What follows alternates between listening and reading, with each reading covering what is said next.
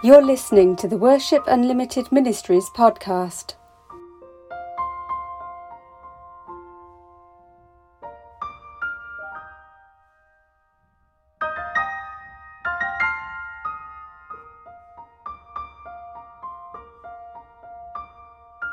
This week's devotional is the last in a two part series entitled Feasting, Living and Abiding. Last week, we began looking at three of the seven I am statements of Jesus as they appear in John's Gospel.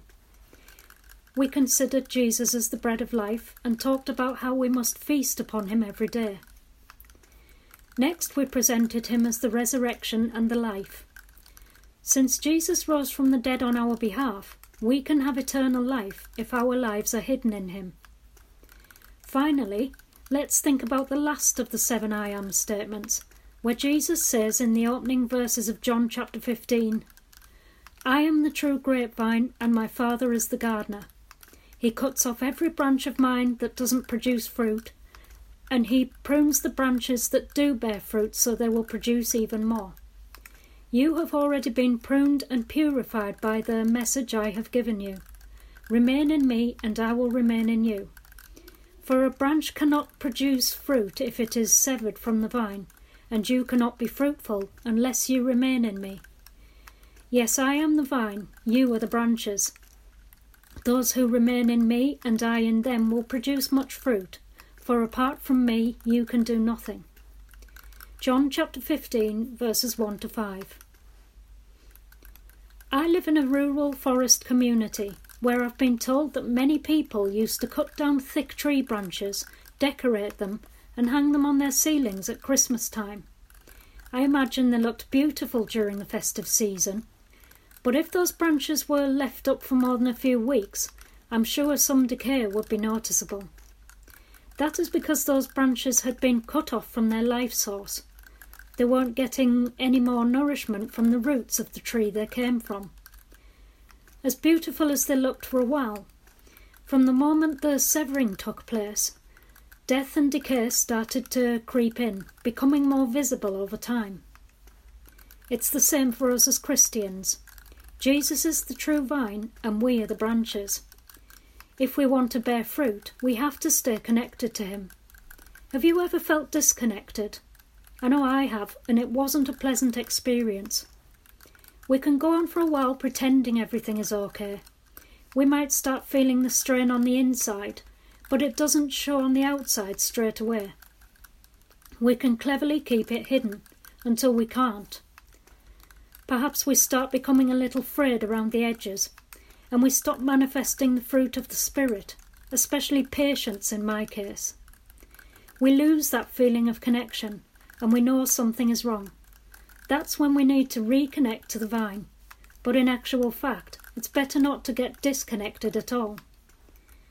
So, how can we stay connected to Jesus, the true vine?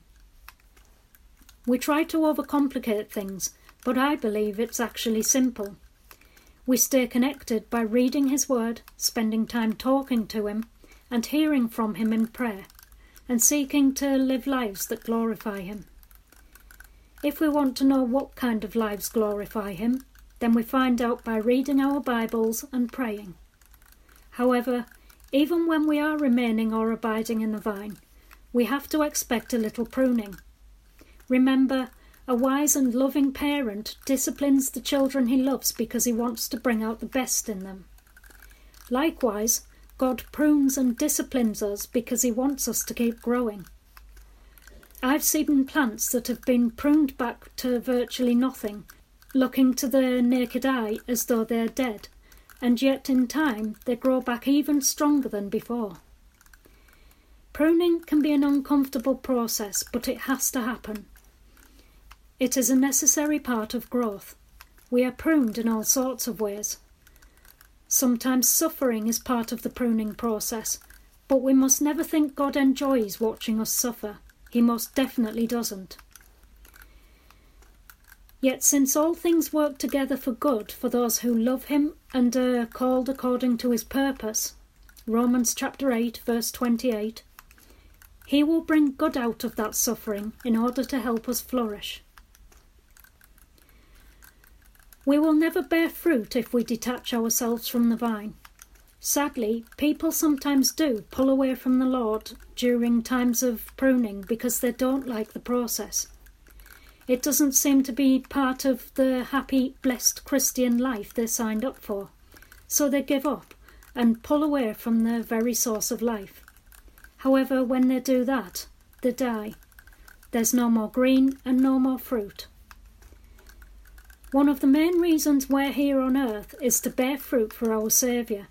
So let's stay connected and trust Him with the pruning, even when it hurts. There's so much more we could have looked at during these past two weeks, but this was just a brief overview of three of Jesus' I am statements. Perhaps it might give you the urge to study the rest. But as you do, remember that He is the great I am. God the Father, God the Son, and God the Holy Spirit are all one. And God introduced himself to Moses way back in Exodus at the burning bush as I am. He is everything that is good, true, and holy. Without him, there is only emptiness. So feast on the bread, embrace the life he gives you and the resurrection to eternal life we are promised, and cling with all your might to the one and only true vine.